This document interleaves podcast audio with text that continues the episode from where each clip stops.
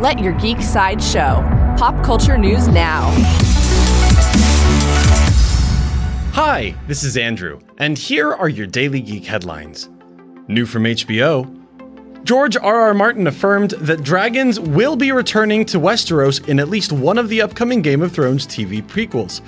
He mentioned on his blog how excited he is for the upcoming prequels, and while there are no series orders for the prequels yet, he has expressed his love for the script and stories being told so far. There is no further news about the Game of Thrones prequels at this time. For fans of Stranger Things, IGN shared an official gameplay video for Dead by Daylight Demogorgon, a Stranger Things video game expansion pack. The video walks you through the environments and shows you the terrifying killer, the Demogorgon, and the survivors Steve and Nancy. The Stranger Things chapter of Dead by Daylight is available now. New from HBO Max HBO Max has given a two season order for their upcoming animated reboot of The Boondocks. The new series will follow Robert Grandad Freeman and his two grandsons, Huey and Riley, as they live under the tyrannical rule of Uncle Ruckus. The new Boondocks series will launch in fall of 2020 on HBO Max.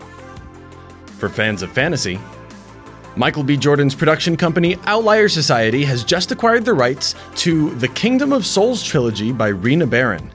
The trilogy follows a girl named Arrah who comes from a family of powerful witch doctors as she learns to harness a magic that costs her years off her life.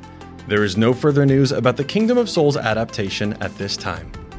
This has been your Daily Geek Headlines Update, presented by Sideshow, where pop culture is our culture.